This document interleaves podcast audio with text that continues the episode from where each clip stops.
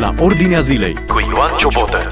Bine ați venit uh, și bine v-am găsit în rubrica la Ordinea Zilei de astăzi, 13 august 2021, pentru trecerea frontierelor de stat la nivelul țărilor Uniunii Europene. Vor fi recunoscute ca documente doveditoare ale vaccinării, trecerii prin boală și ale rezultatului negativ al unui test RT-PCR doar certificatele digitale. Documente care conțin un cod QR și care pot fi eliberate foarte ușor accesând site-ul vaccinare-covid.gov.ro. Se arată pe site-ul Ministerului Afacerilor Interne. Tranzitarea frontierelor este posibilă și fără existența acestor certificate, dar cu respectarea normelor naționale de carantină din fiecare stat. Aceste prevederi sunt stipulate și sunt aplicabile doar pentru trecerea frontierei de stat, nu pentru activități desfășurate în interiorul teritoriului național al României. Se arată pe site-ul Ministerului Afacerilor Interne. Sunt de vorbă împreună cu europarlamentarul Cristian Terheș. Ce părere aveți despre aceste noi uh, reglementări? O părere negativă. Am votat împotriva acestei împotriva reglementării care instituie obligativitatea acestui pașaport verde digital sau pașaport COVID digital COVID-19, cum se mai numește la nivelul Uniunii Europene și motiv, unul dintre principalele motive pentru care am votat împotriva acestui certificat este faptul că nu-ți facilitează libertatea de circulație astfel cum pretinde ei, ci ți-o condiționează. Și tocmai ați spus și dumneavoastră. Pentru a putea trece dintr-o parte în alta, ai nevoie de acest certificat care atestă unul dintre, una dintre cele trei situații, cum că te-ai vaccinat, ai avut un test PCR negativ sau că ai trecut prin boală în ultimele șase luni, iar dacă nu ai acest uh, certificat COVID-19, uh, vei putea încă trece, dar va trebui să stai în carantină. Problema cu acest certificat însă e faptul că nu certifică nimic din ceea ce pretinde că certifică. Motivul pentru care a fost instituit acest certificat a fost pentru a stăpâni cumva sau a controla uh, răspândirea bolii. Însă realitatea ne arată acum, după luni de zile, aproape un an de zile de când s-au implementat aceste vaccinuri anti-COVID, că persoanele vaccinate nu sunt nici protejate de COVID-19 și nici nu sunt protejate de la da mai departe boala respectivă, astfel că persoane fully vaccinated, cum se spune, în cazul Pfizer sau Moderna care sunt vaccinați cu două doze și primesc, uh, să îmbolnăvesc și dau virusul mai departe. În ceea ce privește testele RT-PCR, au o marjă de eroare atât de mare încât CDC-ul din SUA chiar a anunțat în urmă cu o lună de zile. Autoritatea pentru Sănătate din Statele Unite. Exact, exact. Uh, Central for Disease Control că vor fi scoase din uz la finele anului. Acum multă lume s-a întrebat, păi dacă recunoașteți înșiși voi că uh, nu sunt bune, de ce nu le scoateți mai devreme? Păi nu le-au scos pentru ca să le dea timp laboratoarelor și celor care mai au pe stoc aceste, aceste uh, teste să le folosească, dar clar oferă, clar oferă date eronate, date eronate în sensul că persoane care sunt într-adevăr bolnave, de COVID-19 rezultă în urma acestor teste că ar fi sănătoase și foarte mulți oameni care sunt sănătoși rezultă a fi bolnavi. Aberația însă este cu partea cealaltă, cu persoanele care au trecut prin boală. Deci noi am votat în Parlamentul European prevederea, și eu am, și eu am susținut prevederea respectivă, că cineva care a trecut prin boală cândva, adică dacă în urma testului serologic, unde ți se scoate sânge și ți se verifică anticorpii, rezultă că tu ai anticorpi contra COVID-19, adică ai dezvoltat o imunitate naturală, pe cale naturală, să ți se dea acest certificat să poți să circul fără voie. Nu interesează. Deși Parlamentul European a votat așa ceva, când s-a ajuns în negocierea finală între Parlament, Comisie și Consiliu, această prevedere a fost exclusă și, prin urmare, ca să dovedești că ai avut boala, în momentul de față, anticorpii sunt irelevanți. Ei se uită la faptul că ai avut, la un moment dat, în ultimele șase luni, un test RT-PCR pozitiv, adică la momentul respectiv te-ai fi îmbolnăvit. Problema este că foarte multe persoane au fost asimptomatice, adică s-au îmbolnăvit, dar n-au avut simptome, pe, simptomele pe care le știm. Nu s-au îmbolnăvit, nu i-au durut pieptul, nu i-au durut uh, rinichii, nu au avut probleme cu mirosul. Efectiv, oamenii n-au știut că sunt bolnavi cu acest, uh, cu acest virus. Cu toate acestea, sistemul lor imunitar a lucrat și a dezvolt, au dezvoltat anticorpi. Oamenii aceștia nu pot dovedi că s-au, s-au, s-au vindecat pentru că nu există o dovadă că s-ar fi îmbolnăvit. Singura dovadă care există e că au dezvoltat pe cale naturală anticorpi. Este, este ceva halucinant. Absolut majoritatea, majoritatea teoriilor uh, conspiraționiste s-au îndeplinit în curgerea timpului. Acum nu putem să nu reluăm aceeași întrebare. Criza COVID este despre sănătate sau despre control, spunea cineva.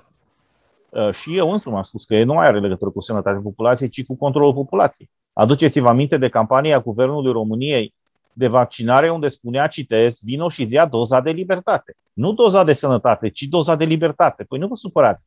În momentul în care libertatea ta este condiționată de un act al guvernului, înseamnă că tu nu mai ești un om liber. Înseamnă că tot ceea ce faci este condiționat de guvern. Ori cel care pune condiții, ăla și setează parametri în care poți să-ți exerciți un drept sau să nu ți-l exerciți. Ori, vedeți, pe lângă, mă rog, pentru noi, noi creștini avem această credință că toți oamenii au fost creați egali și liberi și cu drepturi și libertăți fundamentale, dar dincolo de credința noastră în Hristos Iisus Domnul și în ceea ce ne învață Sfânta Scriptură, avem Declarația Universală a Drepturilor Omului care spune explicit negru pe alb. Declarație recunoscută în 1948 sau după 1948 de toate țările lumii, care spune explicit că toți oamenii se nasc egali și liberi. Păi, cum să vă spun, în momentul de față noi nu ne mai naștem nici egal și nici liber. Că iată vine guvernul și spune că tu poți să-ți exerciți libertatea condiționat. Ori dacă libertatea ta este condiționată de ceva, înseamnă că tu nu mai ești liber. Înseamnă că cel care de fapt are stăpânirea asupra acestui drept fundamental, care e al doilea drept după dreptul la viață. Nu?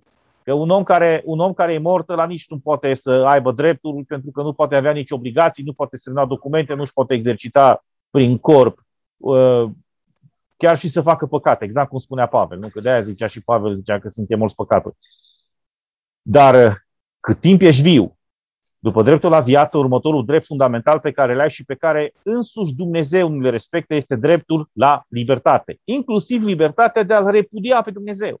Ori dacă Dumnezeu ne respectă acest drept, gândiți-vă că vine statul acum și spune, nu, nu, noi știm mai bine. Noi, niște birocrați de la Bruxelles sau de la București, știm noi mai bine ce e mai bine pentru tine, prin urmare n-ai voie să faci cu tare lucru decât dacă, nu știu, ai acest certificat.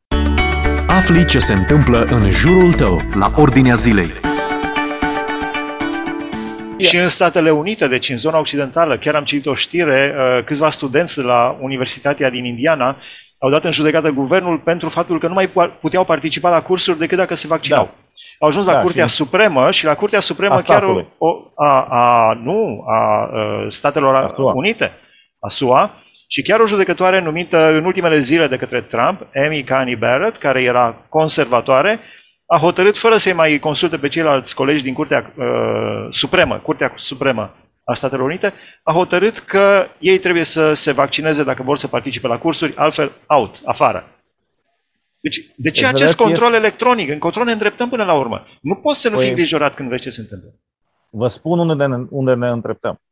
Dintre cele trei puteri în stat, orice stat democratic, și de fapt asta este o preluare a a sistemului pe care Moise l-a dezvoltat odată cu ieșirea din robie egipteană. În orice stat democratic există trei puteri în stat. Puterea judecătorească, care e compusă din judecători, puterea executivă, compusă de cei care fac parte din administrație și puterea legislativă, adică cei aleși sau Parlamentul. Aduceți-vă aminte că după ieșirea din robie egipteană, la un moment dat și Moise vine la recomandarea socrului său și spune să creeze, să instituie în poporul evreu căpetenii și judecători, adică două dintre aceste trei puteri din stat. În cazul lor nu mai aveau nevoie de putere legislativă pentru că legea le-a dat însuși Dumnezeu, deci nu mai aveau ce alte legi să facă, dar pe baza celor 10 porunci au dezvoltat ulterior ceea ce numim datin și obiceiuri, să spunem, customs și fel și fel de uh, tradiții și, mă rog, alte, alte chestiuni care au avut oricum sursa în cele 10 porunci. Dar revenim. Noi trăim astăzi și societatea democratică a trăit, inclusiv noi aici în România, cu ideea că uh, ultima supapă, să spun, și ultimul, ultimul for de, de salvare a drepturilor este justiția. A căzut și asta. Deci tot ce înseamnă neomarxism, tot ce înseamnă acest ateism militant astăzi, a pătruns și în justiție. Ori dacă tu nu mai crezi în Dumnezeu și nu mai crezi în respectarea drepturilor și libertăților fundamentale, ca judecător mă refer și implicit ca sistem de justiție, vei găsi mereu argumente pentru care să suprin drepturile și libertățile omului. Aduceți-vă aminte că nazismul când s-a instaurat, că și atunci, când au venit Hitler cu fel și fel de măsuri din astea, vieții oameni s-au dus în instanță și instanța le-a respins, spunând că ceea ce propunea sistemul nazist este corect. De ce? Pentru că atunci când tu ai o ideologie anti-umană, anti-viață, anti-drepturi și libertăți, cum să vă spun, ăia vor găsi mereu argumente să-ți respingă o cauză pe chestiuni de inadmisibilitate. Ei nu vor intra pe fond. Și am pățit-o eu. Eu sunt primul român, sau cred că și singurul român, dacă nu mă înșel, care am atacat în instanță starea de urgență. Deci nu actuala stare de alertă. Starea de urgență aia din 2020, când ne-am închis două luni de zile în casă. Și, mă rog, folosind o procedură rapidă, am ajuns la CEDO cu cauza și am spus, domnule, mi s-a încălcat dreptul la libertate pentru că m-a, m-a ținut în casă, n-am putut să ies cu tare, cu tare. CEDO, deci Curtea Europeană a Drepturilor Omului, mi-a respins cauza pe inadmisibilitate, dar au intrat pe chestiuni de fond, spunând în felul următor. Că n-am făcut dovada cum mi s-a încălcat mie dreptul la libertate, în mod, mă rog, specific, individual, în contextul în care, stare de urgență fiind, toți românii au fost ținuți în casă. Deci remarcați cum au întors, cum au întors dovedirea, să spun, a unei cauze. Păi este irelevant că toți românii au fost ținuți în casă, că nu ai regula. Dacă noi ne raportăm în ce măsură mi s-a încălcat mie un drept fundamental, dat fiind că întregii țării s-a încălcat, păi eu am și spus, am declarat pentru Associated Press, zic, tocmai s-a creat precedentul la nivelul jurisprudenței Curții Europene a Drepturilor Omului ca orice tiran, orice dictator dintr-o țară europeană care face parte din Convenția Europeană a Drepturilor Omului să instituie, dau un exemplu, de astăzi se suprimă libertatea cuvântului la toți. Și tu mergi în instanță și spui, bă, mie individual mi s-a suprimat libertatea cuvântului și instanța va spune, da, da, dar din moment ce s-a suprimat la toată lumea, tu trebuie să faci dovada în ce măsură te-a afectat pe tine direct. Pe care de consecințe, dacă n-ai făcut dovada, să respinge cauza ta. Exact asta mi s-a întâmplat mie. Și implicit cu asta s-a, s-a, s-a suprimat dreptul oamenilor efectiv de, de a-și putea apăra dreptul uh, și, și încălcarea dreptului la libertate în fața Curții Europene. Și vedem chestiunea asta, din păcate, peste tot în lume. Soluția, vă spun care e. Alege votul. Adică creștinii, cei care cred în aceste valori. Credeți că există, uh, da. mai ales ce s-a întâmplat în America cu sistemele de, de numărare a voturilor? Nu, deci acolo a fost ceva Nu, nu, a fost, da, aici epic. nu vă supărați. Vă spun ca unul care a stat 17 ani în SUA, vină o au și republicanii. Nu vă supărați. Deci când nu poți să faci o grămadă de chestii dacă n-ai ID, tu să permiți oricui să voteze fără să ai un sistem de checks and balances, nu te supăra. Și astea țin de stat, nu mai țin de, de chestiuni federale, pentru că votul, sistemul de vot, să spun, e, e, e stabilit de legea statului și în foarte multe state unde chiar republicanii au majoritate, de frica presei, de frica nu știu care, de gura nu știu căror activiști, n-au făcut nimic și s-a văzut rezultatul. Păi nu se poate. Păi, în, inclusiv în California, vă spun, eu mergeam la vot, nimeni nu cerea niciun act de identitate. Îmi spuneam numele, spuneam adresa unde locuiesc, că ea te verificau pe hârtie, dacă erai pe hârtie, votai. Nimeni nu putea să fie oricine. Wow! Deci, deci clar cum s-a votat atunci. Păi vă dați seama. Și da. vă spun ce au făcut. Au fost foarte mulți oameni fictivi. Deci acolo da, te înregistrezi da. Pentru că nu e ca în România, unde dacă, dacă ai o anumită vârstă, te, te pună direct pe lista electorală permanentă, cum se numește aici, și poți să votezi. În America trebuie să te înregistrezi, deci să faci o cerere și să te înregistrezi ca votant. Păi au fost oameni fictivi care s-au înregistrat și votau, vă dați și, seama. Și atunci de ce credeți că votul ar fi o soluție? Pentru eu vorbesc de sistemul românesc. Singurul mod de a te bate cu oamenii aceștia este să alegi oamenii în singura putere dintre cele trei unde pot să-ți promovezi oameni prin vot, care e puterea legislativă. Adică vă dați seama, uite, acum ați văzut public ce fac de, nu și în Parlamentul European, că tot vorbesc, arăt, descoper una alta. Păi gândiți-vă dacă acum... Mai nasc, mai nasc, mai nasc bărbații în Parlamentul European. Păi așteptăm acum să vedem, că am înțeles că a rămas Cioloș Gravi. Să da, vedem. Ferește. Dar nu, vă dați seama. Da. Uh, râsul, plânsul, dar nu alte poveste. Uh, dar gândiți-vă ce ar fi să fim, nu știu, 10, 15, 20 în Parlamentul European, din delegația românească. Dar gândiți-vă în Parlamentul României dacă ar fi mai mulți uh, care cred în aceste valori. Și totul este în mâna oamenilor. Deci e momentul acum, vă spun, oamenii au rămas indivizii, persoanele, la nivel individual, absolut fără nicio apărare. Din acest motiv e important să-și aleagă oameni care cred în aceste valori în funcții publice. Dacă nu o fac ei, chiar, chiar e, e complicat, delicat. Asculți la Ordinea Zilei. La finalul interviului nostru, nu suntem profeți și nu facem profeții. Dar cum estimați că vor fi lucrurile peste vreun an? Acum un an nu credeam că vor merge cu asemenea rapiditate. Peste un an sau uh, doi. Deci dacă se continuă ritmul, ritmul acesta în Uniunea Europeană, cred că suntem în pragul colapsului Uniunii Europene. Pentru că ok, abuzez oamenii, îi le condiționez, locurile de muncă, cu tare, de vaccin, de cu tare, dar nu o să meargă chestia asta forever. Și gândiți-vă că sunt oameni deja care s-au vaccinat, ok, s-au vaccinat cu prima doză, s-au vaccinat la de gura lor cu a doua și totuși au, au primit boala și dau boala mai departe. Și vedeți că și toate statisticile arată că deja la a treia doză, a patra doză, deja oamenii zic, bă, gata, adică cât ne tot vaccinăm. Nu se mai poate. Și genul acesta, manipularea acesta nu va putea continua și omul, prin natura lui, prin faptul că e creat după chipul și asemănarea lui Dumnezeu, tinde spre libertate. Și orice ar face guvernele, omul undeva în străfundul lui va dori, vreau să fiu liber, vreau să fiu liber. Și poate în moduri pe care nu le anticipăm încă. Această dorință de libertate a oamenilor se va manifesta într-un mod care va, mai mult ca sigur, va da jos foarte multe guverne. Uitați-vă ce se întâmplă și în Franța în momentul de față. Dar dacă ar fi să vă spun, știți, mulți au zis că se vorbește despre, sau unii încearcă instaurarea noi ordini mondiale. Ați tot auzit această expresie. Deja trăim și marea resetare de la, de la uh, Klaus Schwab, de la da, Forumul dar Economic vă spun, Mondial. Vă spun ce se întâmplă. După, prim, după al doilea război mondial, s-a instituit o ordine mondială, pornindu-se de la ideea că drepturile și libertățile omului trebuie garantate, respectate, protejate de către stat. Din acest motiv, avem această declarație universală a drepturilor omului și de la, ea, de la ea sau pe baza ei ulterior s-a dezvoltat și declarația Convenția Europeană a Drepturilor Omului și toate restul. S-a pornit de la ideea că avem drepturi și libertăți fundamentale care sunt individuale, deci a, a fost cetățeanul pus în mijloc. Cu ceea ce se întâmplă în ultima perioadă, însă, vedem că toate aceste uh, documente internaționale efectiv nu mai au nicio relevanță în ochii acestei, acestei uh, conduceri, a spune, care vremelnic se află și la conducerea României și a Uniunii Europene. Pentru că noi avem în Europa bună oară convenție de la Oviedo, care interzice explicit testele medicale pe oameni, fără să fi fost făcute pe animale prima dată. Uh, ai nevoie pentru orice, orice uh, produs medical îl iei, să îl iei liber și să fii corect informat despre el. Nu se respectă toate chestiile acestea. Oamenii tot spun pe internet, ați văzut, domnule, dar convenția de la Oviedo, da, nu știu ce, codul de la Nuremberg. Da, dar vedeți că nu mai interesează.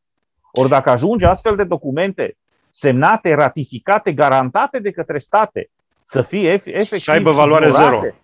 Să aibă valoare zero. Înseamnă că ordinea lucrurilor, ordinea lumii, cum am cunoscut-o până acum, s-a terminat. Iar ăștia ce vor să instituie este efectiv o tiranie la nivel global. Adică unde tu nu mai ai drepturi și libertăți individuale fundamentale, nu mai poți să decizi tu cu privire la propriul tău corp, ajungi efectiv să fii exact cum erau iobagi în Transilvania. Fără drepturi, fără libertăți, doar munceau și plăteau taxe. Atât. Ultima întrebare. Uh, din punct de vedere tehnic, lucrurile merg foarte bine. Dacă eu în urmă cu un an de zile eram uh, Uh, pentru plata cu bani cash și împotriva sistemelor electronice. Acum, după un an de zile, mi s-a schimbat uh, gândirea și cred că, într-adevăr, funcționează mai bine cu cardul sau cu telefonul și așa. Deci, din punct de vedere tehnic, inclusiv acest cod QR este foarte bun. Nu mai mergi cu acte la tine, nu mai mergi cu documente, nu mai... Ales doar codul QR și gata. Cam pe unde credeți că suntem vis-a-vis de ceea ce spune Apocalipsa despre semnul fiarei? Și poate unii din nou vor zâmbi și se vor uita sau vor asculta lung la ce vorbim, dar cam pe unde credeți că suntem? Acum ne îndreptăm spre punctul respectiv. Acum cât de departe suntem de punctul ăla nu v-aș putea spune, dar uh, Apocalipsa vorbește despre semnul respectiv ca fiind un semn de om, făcut de mână de om. Adică nu e ceva, nu știu, din cer sau de venit din afara noastră, să spun. Deci, într-un fel sau altul, va fi ceva care va fi făcut de om. Dar sunt încă câteva lucruri în Apocalipse care se menționează. Faptul că nu vei putea vinde și nu vei putea cumpăra fără să ai semnul respectiv. Să spune că va fi implantat sau pus sau scris sau ceva pe frunte sau pe mâna dreaptă. Ori chestiile astea deja le vedeți întâmplându-se astăzi. Nu? Că nu uită, nu mai poți să treci dintr-o parte în alta, dintr-o țară în alta. Acum ei spun că, ok, dacă n-ai certificatul ăsta, nu știu, ei vei fi pus în carantină. Codul QR este exact ca și codul de bare. De fapt, e o formă, din punct de vedere tehnic, mă refer acum. Codul QR este cumva uh, o elevare a codului de bare. Te duce spre un link, te duce spre o bază de date. Da. Deci, și motivul pentru care există acel QR code pe aceste, car, pe aceste certificate este pentru a evita falsificarea lor, pentru că țin minte discuția din Parlamentul European exact pe tema asta. Adică undeva există o bază de date la nivel european unde există un QR code care conține un, un uh, unique ID, se numește, pentru fiecare certificat, care e asociat cu nume, cu dată de naștere a persoanei respective și ăștia când verifică când îți verifică certificatul de pe hârtie sau de pe telefon, automat uh, comunică aparatul lor cu această bază de date care îți comunică înapoi dacă ceea ce tu ai pe hârtie corespunde cu ceea ce e în baza respectivă de date. Dar vedeți, ăsta e un mod, e un mod de fapt ca, să, ca să-i track, să-i, să-i, să-i poată fișa pe oameni mult mai ușor și mult mai bine și să-i poată urmări într-un mod mult mai bine decât o puteau face până acum. Dumnezeu să aibă milă de noi. Am discutat despre faptul că începând de astăzi, 13 august, pentru trecerea frontierelor de stat la nivelul țărilor Uniunii Europene vor fi recunoscute ca documente doveditoare ale vaccinării, trecerii prin boală și ale rezultatului negativ al unui test uh, RT-PCR, doar certificate digitale, documente care conțin un cod QR, scrie pe site-ul Ministerului Afacerilor Interne din România. Am discutat împreună cu europarlamentarul Cristian Terheș. Puteți urmări această emisiune și pe podcast, dacă stați la ordinea zilei podcast.